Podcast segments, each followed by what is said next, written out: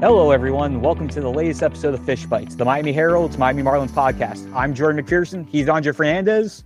Dre, opening day. It's finally almost here. Opening day, and uh, let's let's let's get people excited about it because I think, understandably, right now, I think everybody's in March Madness mode and talking about college basketball. How couldn't you with uh, not just my not just the Canes, but, But Florida FAU, Atlantic. too. FAU is in it too. I mean, this, this is a game that you see in November. That used to be just a non-conference, regular, everyday game. You know, in the middle, like maybe the second, third game of the season. We're one win on each side away from that being the national championship game. I mean, that you you and I will not see many crazier things, you know, if ever, if any, than what we're going to see potentially this weekend in basketball. But that's in basketball. Baseball Thursday, Marlins Mets. Here we go. Down to business. Now it's for real. Yeah, again, we got, like I said, Marlins Mets, Sandy versus Scherzer for game one, first game for new manager Skip Schumaker. We got all the storylines to talk about. Will the Marlins actually be able to compete in the East? Will their new additions make the impact they were hoping they would make? Got a lot that we'll be able to dive into on this episode and to use this to springboard us throughout the season. Yeah, I mean, I, I'm excited to see what the new additions can do because you know we got a little taste of it now in the in the World Baseball Classic. You know, I mean, I, I want to see what Luis Arraez can do. You know, I want to see what some of these additions to the bullpen. The bullpen seems like it's a non. We, we we haven't stopped talking about how much better it needs to be. I think for like three years now, I believe. Maybe this is the year with some of these guys like an AJ Puk, you know, Austin Barnes, guys like that that have come in and and made this hopefully make this better and hopefully shore this thing up so they don't blow leads when they do have them. But you know, let's dive in. Let's let's jump right in right now. And and you know what? I know Skip Schumaker is the big one because you know for you know all this time we had Don Mattingly here, and now it's going to be weird not seeing not seeing Donnie in the dugout anymore. Uh, but it skips time, and you know you've you've seen him throughout the spring, Jordan, and I mean he brings a lot of that influence from the Cardinals organization, you know, the, the certain way of doing things that's been successful. But in this day and age, with the, you know, I guess you could call it the reduced influence of the manager in a certain sense, not so much in the clubhouse sense, how much of an impact can he make? And I don't know, what, what, do, you, what do you think? You, you've talked to him a lot more, you know, than I have, which is zero so far directly in person. So what, what's your thoughts on Skip so far? Yeah, after watching spring training in general between him personally and his coaching staff, specifically the the hitting staff, watching just how up close and personal they were with everybody on everything with the backfield, seeing after every drill, after every really a lot of times after every rep with batting practice, you see either Skip or hitting coach Brant Brown or assistant hitting coach John Mabry going up to the guys and literally reviewing what they just did right as it happened, right as it happened live, and then going, okay, your next time around, you've got to do this. You've got to, you got to tweak this. Oh, look at this. I didn't see that with the previous coaching staffs over my first four years on the beat. Granted, two of those years I didn't really get as much access with COVID restrictions and whatnot, but you just see a lot more in the moment adjustments, in the moment, just chats with the players that you can see the players are resonating with, especially with the staff trying to implement so much new information, a new brand new philosophy for especially on the hitting side. There's a lot of information that they're trying to give to the players in such a short amount of time. And with them being as up close and personal, and for a guy like Schumaker who isn't that far removed from his playing days. I mean, he's only he he last played 2015, 2016. So he was around, he was a player during this high analytic at the early ages of StatCast. So he understands it from both the player and the coaching side, how to balance the use of analytics versus the feel and the trust of just the eye test. He's yeah. been making a lot of those adjustments on site and also just building that good rapport inside the clubhouse. And that's going to be one of the main areas is him being able to manage and a group that's basically entirely brand new and devoid of the players who were the leaders in that clubhouse last year. I mean, Miguel Rojas is gone. Pablo Lopez, who was one of the veterans, is gone. Uh, you lose, uh, you've lost a lot of the big voices in that clubhouse, and it's a matter of how is he going to be able to keep everybody in line, regardless of wins, losses, or whatever. How is he going to be able to keep everybody in that locker room, in in that clubhouse together? That's going to be one of the main things I'll be watching. In addition to how he manages everything in game. Yeah, it's basically he's like a modern. It's a modern perspective, a modern baseball manager. I guess, yeah, like you said, you know, kind of living the world that baseball's become now. But it's a team in transition because a lot of different pieces you know, in some cases, potentially better, as we know, some of the guys with experience that we've seen do good things elsewhere. But, you know, a lot of moving around too. You have guys that aren't exactly playing in spots that they're used to or never have in some cases, as we know. So that whole transition, plus the, the you know, the the new rules that are being implemented too. How right. that, how's that? I mean, everyone's going to go through the, everyone's going present tense through that in already in spring training and adjusting to that. So it'll be interesting. Some guys maybe a little less than others since they played in the WBC where it was old school, old school meaning 2022, you know, playing the way they're used to. So how's that going to affect things now when it's when it's for real and it's not an exhibition setting and you're not quote unquote working on things, you're playing you know, you're playing for real, you're going more of a marathon than in the urgency factor you had in the WBC where every game mattered. But at the same time, it's going to be more of that going forward. So a lot of different factors on this team, I think that are going to be interesting to watch in the first few weeks. I mean, Yuli Gurriel is the one I know that uh, the new acquisitions, the one that made the opening day roster, and you know that he. I'm interested to see just you know his bat, how he handles things when he does play at fir- uh, first base, and then throughout the infield. I mean, you've seen some of the this new look infield so far. You know, with Wendle, I mean, Jon Berti's always been that guy that you can plug in and out of the lineup depending on matchup. So you know what you get with him. I mean, I think he's going to benefit. We've talked about that. He's going to benefit from these bigger bases, from these, you know, these new rules that in, that that should increase base stealing for him. You know, which he's been good at as it is. And then, of course, you know, the big question: this adventure in center field is it going to be an adventure or is it going to be something that we're all going to be like, wow, Jazz has really taken to it? How's he looked in the spring? Yeah, so I'll start with Jazz first, since that is the biggest story, or at least the one that a lot of pe- most people are going to be paying attention to. I would still say expect some growing pains and adjustments early, especially since he's again this is a brand new position for him. He only played, I think it was about 85 innings in, during spring training in live game settings in center field so far during spring training. He's again taking the reps every day. He has a guy in Jon Jay who he's able to rely on and work with and talk with every day. Really great guy to have on that side of it. He's really close with Juan Pierre, who another guy who great to have as a mentor in terms of learning defense, learning the role.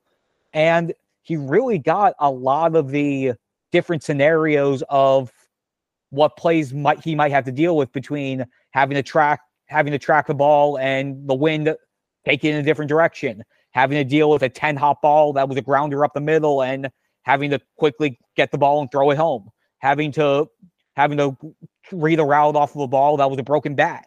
Those are the only only things that you can really replicate when you're in a live setting. You're not going to see broken bat fly balls when you're just taking batting practice. And when you do, you're really not looking for them because most guys are just trying to hit home runs in batting practice nowadays. But you saw some growth, which again, there was nowhere to go but up from when he started spring, but there are still going to be some adjustments, I would say, with Jazz and center. As for the infield itself, I'm interested to see how this works because you look at first base, you'll have Garrett Cooper as the main guy to start the year with Yuli Gurriel backing him up.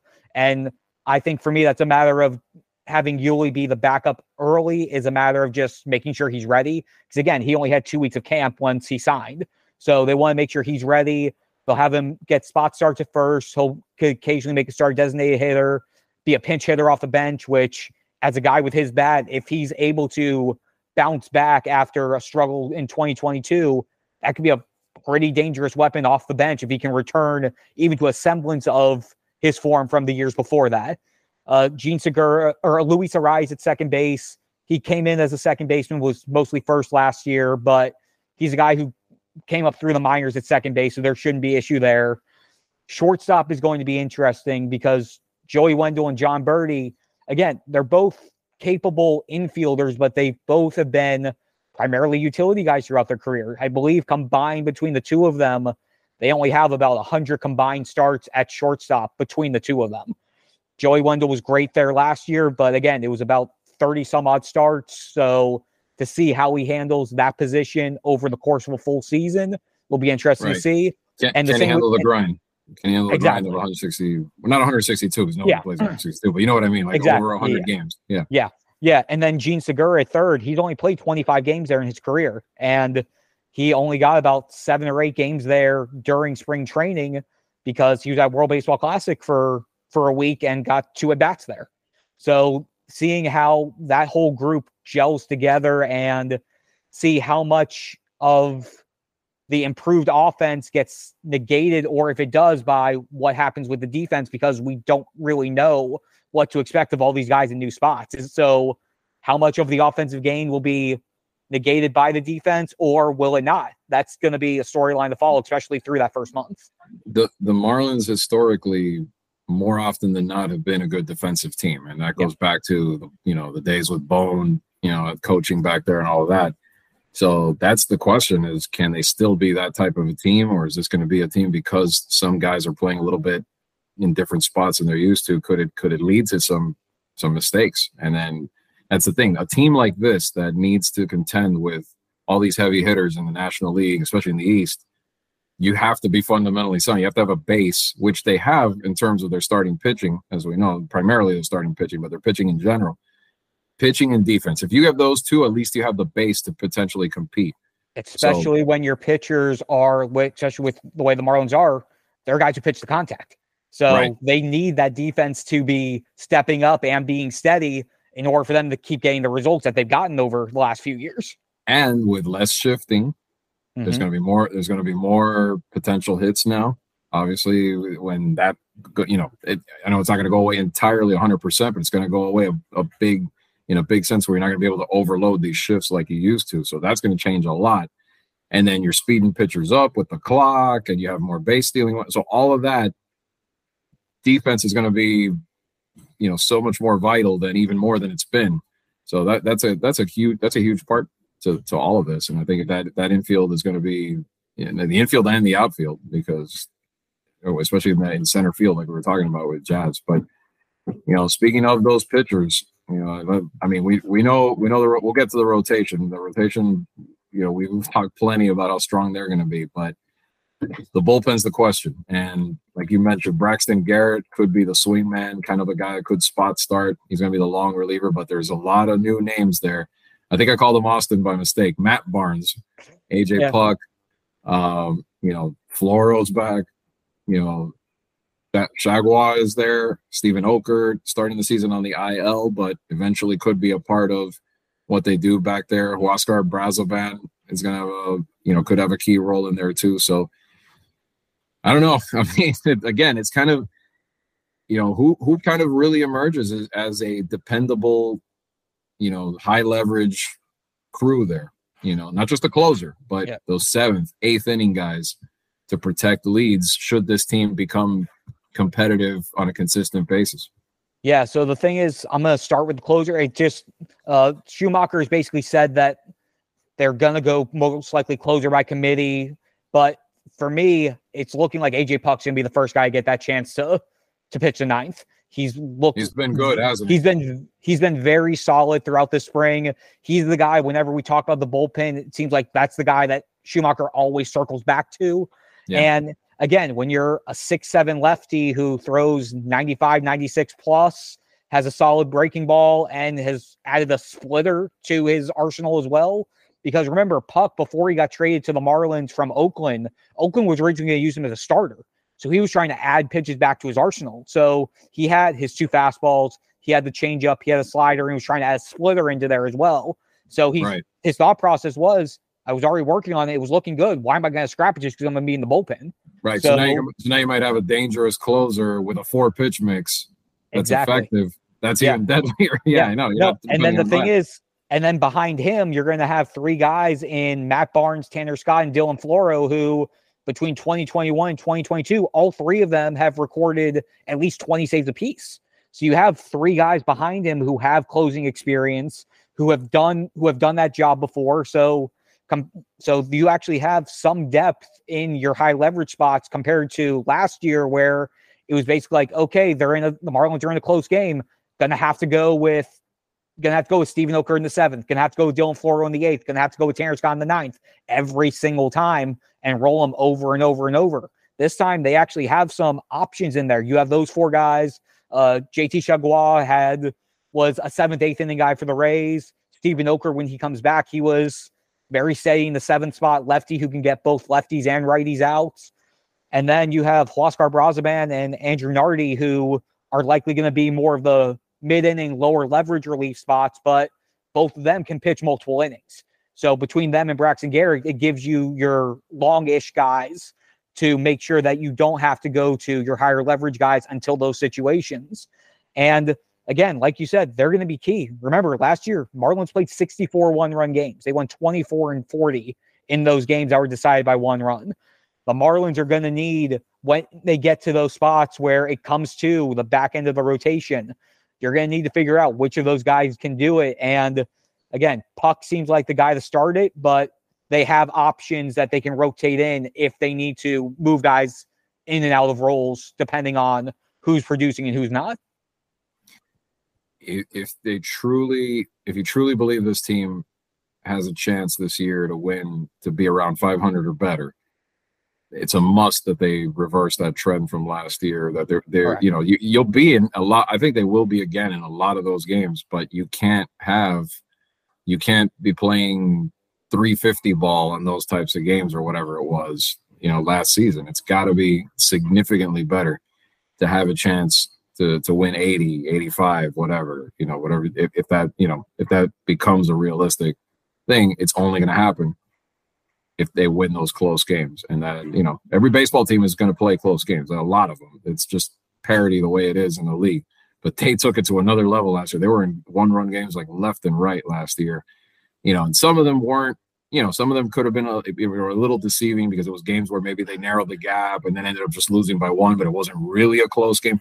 But they were in a lot of those where if the bullpen had either stopped the bleeding, kept it close, or protected the lead, and a lot of times that failed to happen. So, so it'll be interesting to see if these guys can come through. But you know, the rotation though, strong as ever. I mean, you know, we don't have to say anything about Sandy. I know he didn't have the, the he enjoyed he enjoyed what was a great WBC. They didn't have the best start in the WBC, but I think you know he showed what he could do as usual. And I think you know it, he each guy has an interesting storyline because his is coming off obviously the pinnacle of winning the Cy Young. How does he top? How does he follow that up? Win another Cy Young, right? That easier said than done. But how does he handle the the the spotlight? Sandy is now a name in baseball, which is you know, pretty cool to, to think about where he yep. was five years ago. But now he is a household name in baseball. But how does he handle that? You know, how does he how does he handle the stardom now? You know, that we're gonna see over the course of the season. Jesus Luzardo was better last year, and and he carries some of that over. Edward Cabrera, who's had a you know dealt with injuries and stuff like that, can he build off a little bit of last year? is Johnny does Johnny Cueto still have something in the tank, or is he or is he done? I mean, we'll find out. We'll find out if he is, can can be that kind of a contributor for however long he's in that rotation. And of course, you you know, I want to know what you think about what you've seen out of Trevor Rogers because it was not pretty a lot of times last year and a little up and down this spring too, wasn't it? Well, the thing is, it was really just one bad outing for Trevor this spring. He had one outing where he gave up, I think it was five maybe or six I, runs. Maybe, yeah. maybe because I yeah. saw that one bad yeah. outing. I, I thought yeah. maybe, but yeah. Yeah, but all of his other outings were uh, he gave up no runs his first two. His third outing, it all came on one bad pitch that was a two-run home run. The fourth outing was completely rough. He basically said my mechanics were off, just got got to fix it. And he bounced back, bounced back the final one.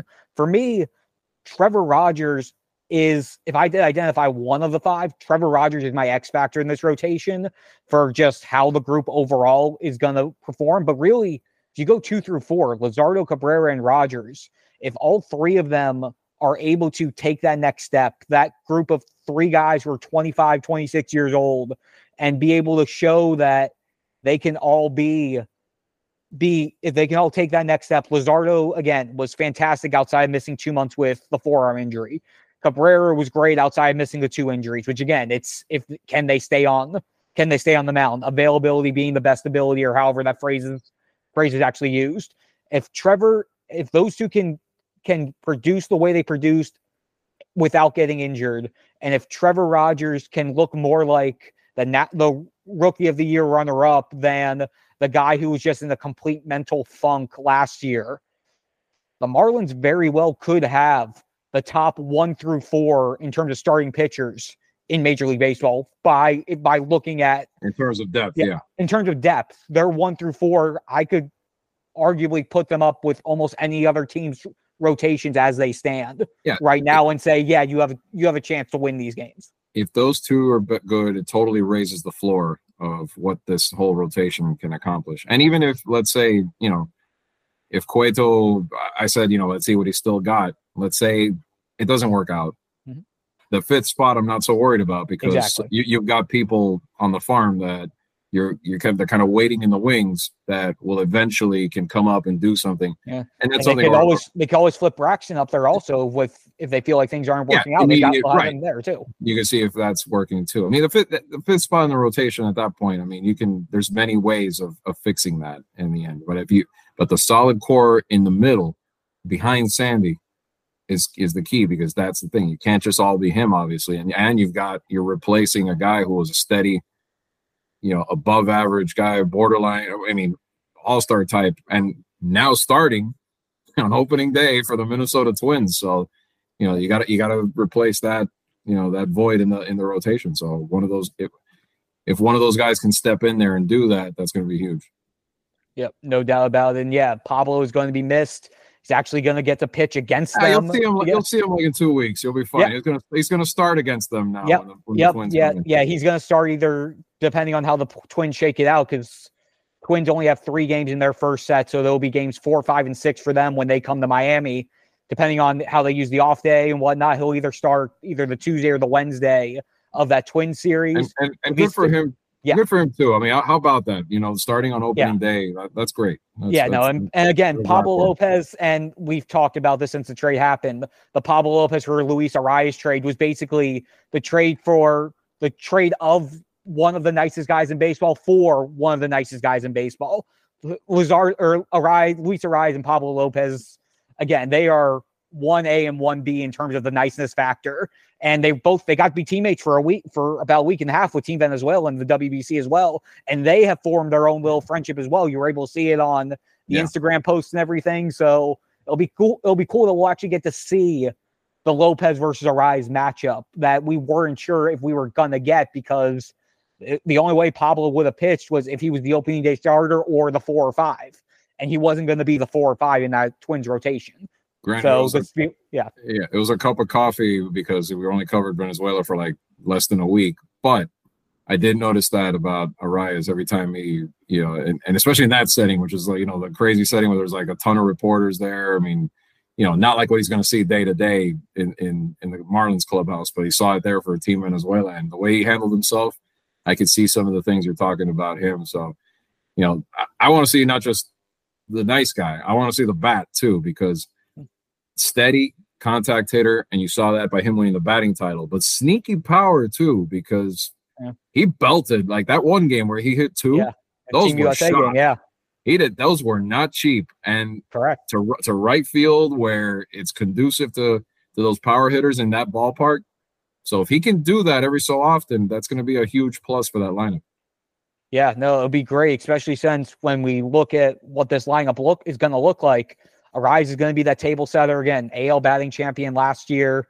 And again, like you said, he has sneaky power. I hope he didn't use up all of his home runs in that one game. But again, he's a guy who's going to hit to all fields.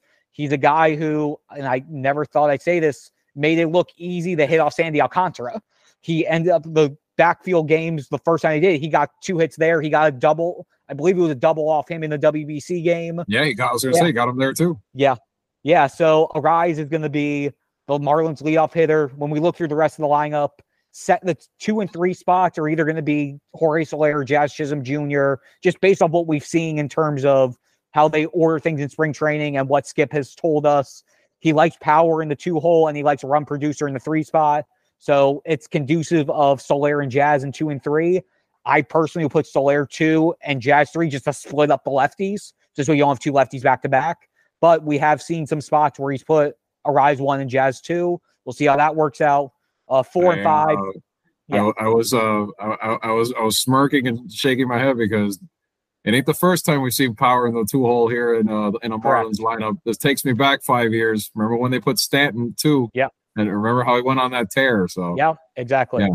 yeah so Arraez one, Soler and Jazz two and three, looking like uh Cooper and, and Avisail Garcia in the four and five. Take your order. They've been primarily putting Cooper four and Avi five.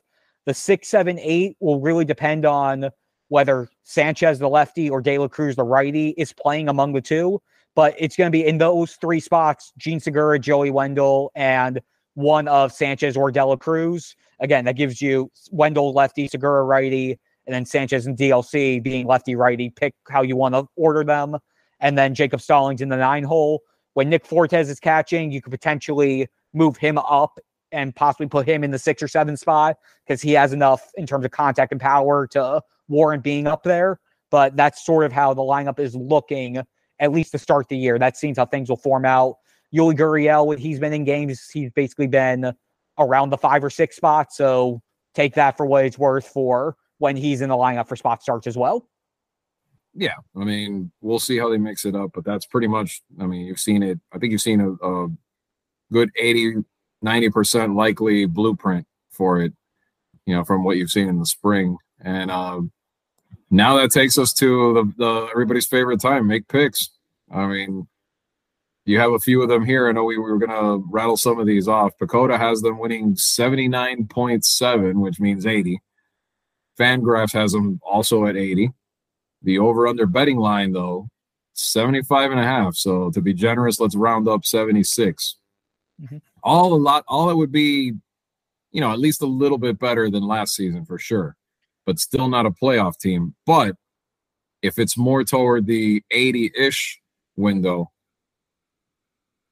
I mean, let's see how the 80 looks too, but it would be progress. It would be progress yeah. if it can happen. But I mean, I don't know. I think the last one you listed here, which says that all of these still have them fourth in the NL East, I think is the biggest factor. And I agree with that. I don't think, I do think uh, last year I had them fourth and ended up being the case because, you know, I just thought they were better than the Nationals, who were in shambles at the time, and still probably the case going into this season. But I do last year.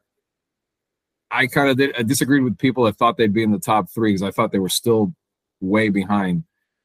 The gap's narrowed, so maybe, maybe I'm still gonna. I'm still gonna pick them fourth, just like everybody else. But I, I I'll give them a little more of a chance to maybe surprise some people. And if things break right, maybe topple one of those top three to jump into right into the middle of the pack in the division, maybe. But it, it, it's be, it's a better outlook. It's a little bit better outlook than last year in that sense. But you you, you know you you saw him firsthand last spring. What do you think? Yeah. So what I'll say is this: if they do end up getting to 80 wins, that's an 11 win improvement from last year. Right. I don't. That would be if not the largest year over year jump, it would have to be in the top two or three if it mm-hmm. does end up happening. The problem for the Marlins is, again, it's just the nature of where they're playing. Again, when you're in the same division as the Phillies, who ended up being the last team to get into the playoffs and made the World Series, and the Mets and the Braves, who both had 101 wins, and the Mets spending the way they spent, the Braves more or less staying status quo, the Phillies adding Trea Turner and Taijuan Walker to beef up their lineup and their rotation. If the Marlins were in, say, the NL Central, I would think they're in a chance to compete for a playoff spot because of the fact that they're in the East and are going to have to face those three teams a combined 39 times. That's one other part with less. the balanced schedule. Little, Again, yeah, less. the balance yeah. the balance schedule does but, in a sense work in their right. favor, but it's also but it also now you're playing everyone. So now yeah. you're going to face all the big time teams in the AL at least three games. Yep. Plus everybody, you know, I mean, you're going to fight, you would face everybody before in the National League, but now you're going to get everyone in the American League, no matter what. You're not going to skirt past anybody. So that, Correct. in a way, sort of you can't use that excuse because it sort of Correct. all balances out anyway. You're still going to get the Yankees and the Red Sox and everybody and the Rays and well, they always get the Rays, which is a bad example, but you're going to get, you know, the top contenders. You're going to get the Astros. You're going to get all those teams. That's going to make up for all those other division games. So I mean, you Yep. can't blame the schedule. I mean, bottom bottom line, they some of the things we talked about. The bullpen has to be better. They have to hit more consistently, and there's still a lot of t- things on this team that is very iffy if it'll if it really will be better, you know. And, Yep. and that, that's why I I don't know. I me personally, I I, I want to see it happen that they could win 80 or be a 500 team, but I'm I, I still think they're fourth, and I would still err toward the 75 prediction, closer to that. Yeah, and to finish my thoughts on this, I feel like it's going to be. I didn't mean to cut you no, off. You're good. No, you're good. No, it's no, it's fine. No, again, I feel like they are probably closer to that 76 wins than they are the 80. But when you also look in the grand scheme, if they get to 76 this year, every move that they've made in terms of pla pe- players they've acquired were for longer than just this year. Jean Right. Segura was two year deal and an option. Luis Arraez is still under team control for, I believe, two more years after this. Um, AJ Puk is under control for five more years.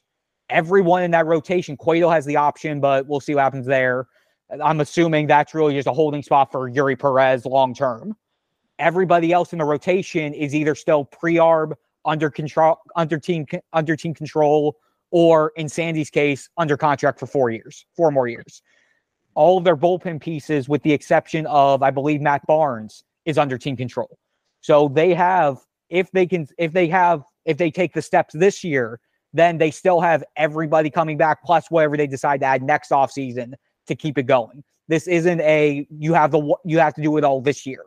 They built it for a chance to make a run this year, but not and but if they don't, it's not like they're completely pigeonholed and would have to completely start over if it doesn't work out this year. Right. And with the fact that they're in the East and all three of those teams still being where they are, this gives them the chance to show, hey, we're taking the positive step if it works out. And we're also in position to keep moving forward, not Right. just be the one year, one year chance. Oh, we finished fourth. Oh well. So they have they they set themselves up to to make this work as the stepping stone that they honestly should have and hoped to have done two or three years earlier in this rebuild, but didn't. They're finally getting to that point where they're trying to maintain get that stability and also have a farm system that's going to be able to to start rising up and have all the veterans with them for what they want to do. Yeah, I mean, again, it's no, it's a good point because it's what they need to do. It's what they what needs to happen. And now it's just prove it. Let's see. I mean, Yep. we know the odds are stacked against them, but uh, you know, you can't you you take that into consideration, but you can't totally lean on that Correct. completely. Not hundred percent too, because you have to see some improvement. So yeah, but but it, it, it's prove it time, and here you go, new manager, and really first year, first true full year in the post Jeter era, really too. If you think about it, you know, after all the front office changes and internal changes and whatnot, now they're dry, they're steering the wheel. You know what I mean? So Yeah. that too, that's going to be the other interesting part. And then, like we said, new rules in baseball. So here we go. This is going to be fun, fresh start. Uh, should we do? um No, let's do. You know what? Let's let's. I don't know if we should do. I I didn't do my homework on that part. We, if we were going to do who could win the World Series uh, overall picks, I know we did that last year. Or should we wait till? Well, I don't know. The season starts by next next, pod. So put Yeah, you on I the mean, spot for- right here, Jordan. What do you Yeah. think? Well, I mean, for me, I'm just going to try to. I'll go around the divisions. Uh, East, I'm keeping the Braves as division champs until they get proven until proven otherwise. Just because, again, everyone thought it was going to be the Mets. The Braves still end up getting there, and I just feel like again, it's just the traditional annual when are the Mets going to Mets, and unfortunately, they're already It having to figure things out with with their. Clo- yeah, they're already figuring out their closure spot with Edwin Diaz out. Yep, Uh, already But I still think, yeah, but I obviously think the Mets are still going to get a wild card spot at minimum. Yeah. Central is going to come down to either the Cardinals or the Brewers. I'm going to go with the Brewers this year to take the Hmm. division. Again, I mean, I love the one-two punch up top of their rotation between Burnes and Woodruff. Yeah. Uh, their offense is so good, it's still steady. Uh, the Cardinals, again, they have they have a lot of talent, especially on the position player side. Goldschmidt, Arenado, Jordan Walker, who was an absolute phenom during spring, 20 year old going to make his MLB debut. But again, I just when I look at their starting pitching and I look at and go, Adam Wainwright and Miles Mikolas are their one and two. When I look at that again over the grand scheme of baseball and then what's behind them, I would take the one, I would take the Brewers pitching over the Cardinals pitching. And for me, that's what decides it there. Uh, the West going to be either the Dodgers or the Padres. And I think I'm going to pull the trigger and go San Diego.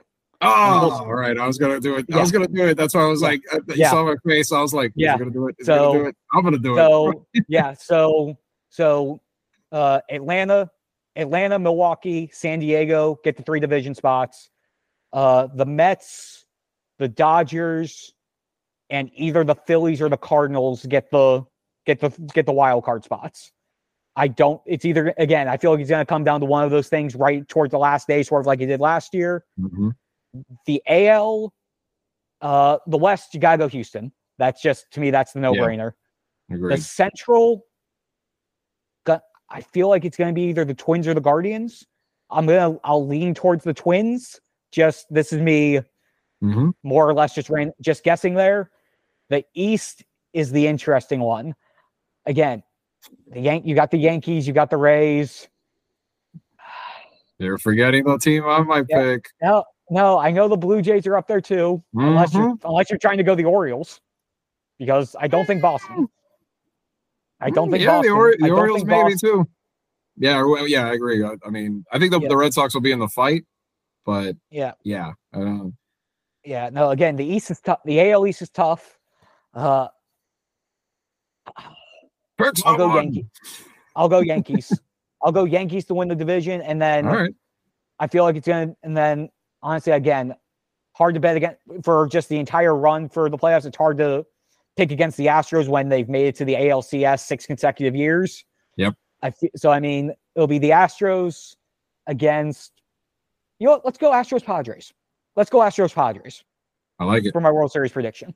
Yeah. Not picking I, a winner yet. I'm not picking a winner, but I'll go Astros Padres for the World I, Series matchup. Not not you know people are gonna say oh you're just copying but no that that's that's what i was gonna say for the world series. I was gonna differ with you in a few different places there for for the other stuff but yeah i was thinking you know that's why i said you is he gonna pull the trigger? Because i really think maybe this is that year san diego beats them i mean we saw them get get further in the playoffs anyway. Yeah and they loaded season. up this offseason too. Oh yeah and and if Tat, and once tatis comes back i mean it's going to be ridiculous out there so i mean i think if they if they put it all together you know, LA will be in the playoffs as well. I mean, both of them will. There's no doubt. They're both too good not to, barring a catastrophe of injuries or something. So, I mean, that's to me, that's the West. I I, I differ with you. I, I still tr- I still kind of trust the Cardinals a little more. I don't know. I just think that that veteran experience and their pitching's a little better. For a while there, I felt like their pitching was getting too up there in age, and it still is a little bit, but I think it's a little bit better now. Um, the East, yeah, Atlanta to me is the winner. Phillies will Phillies and the Mets will be I'm with you. Probably the I mean the Mets should be a wild card. Stress should. The Phillies will have an outside shot. Maybe. Uh, I'll go with them because I think the Diaz thing will hurt the Mets, and the Mets are the Mets. I'm sorry, I don't trust them. Yeah. So I think the Phillies will have a good shot at, at, at sneaking in as a wild card this year. Uh, you know, I love though what you know the acquisitions they've made. I mean, we just saw what Trea Turner did the entire WBC. Let's see if that carries over. I mean, it's a long season, but I wouldn't be surprised if he has a pretty good start to that. And I'm going to make a surprisingly not homer pick, and that's why I was laughing when you were talking about the AL East. I think Toronto wins it. I love what Toronto's been doing. They've been coming up the last few years.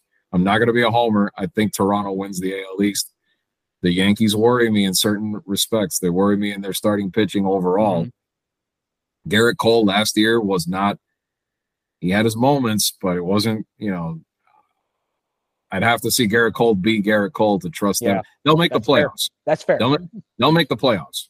And they have enough pitching to get there. You know, the bats will be the bats. Aaron Judge, just like, you know, just kind of the, insert what I said about Sandy following up an amazing season what does Aaron Judge do this year to Yeah. top 62? You know, is he going to hit another 50 something? Is he going to threaten that again, or is he going to have a drop off? Uh, those are all is you know how healthy is our, our our boy G going to be in that lineup? How much is he going to be able to stay in there and all the other pieces? So that's the East. The Orioles will make the playoffs.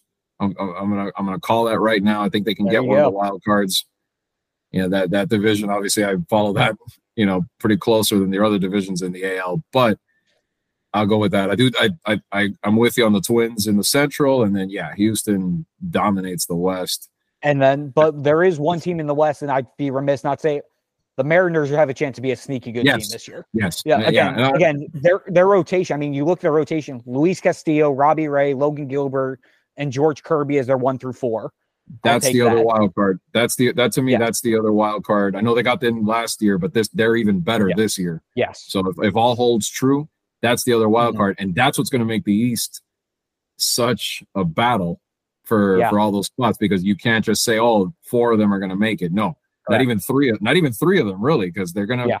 They, they maybe it might only be two to come out of there, and and for me to say the Orioles are are going to be one of the wild cards, That means and the Tam- that means you're that means you're saying that if you say the That- Yankees are in, then that means Tampa's that, out. that, that that means either Tampa's out or that means that team in the Bronx is on notice that they better get their you know what together if they're going to make it back this season because it, it is going to be a war in that division once again. Yeah. Yeah. And and we're gonna get to see it all unfold starting in just a couple days. So Yep. Until- Get your MLB ticket packages ready. It all starts Thursday. Yep. So should be a fun season, one way or the other. Year five for me. I'm looking forward to it. After this year, I'm halfway to Hall of Fame voting eligibility. So Mhm. Just counting down till that. But that's gonna do it I for think I'm on. I think I'm on year six or seven on that, so I'm, I'm Yeah. getting close. So we'll Yeah. see. yeah. So that'll wrap up this week's episode of Fish Bytes. We'll be back again next week to recap what happened in the Marlins Mets series to open the season and start getting a better look at what to expect from this team. For Andre Fernandez, I'm Jordan McPherson. Thanks so much. We will see you guys again next week.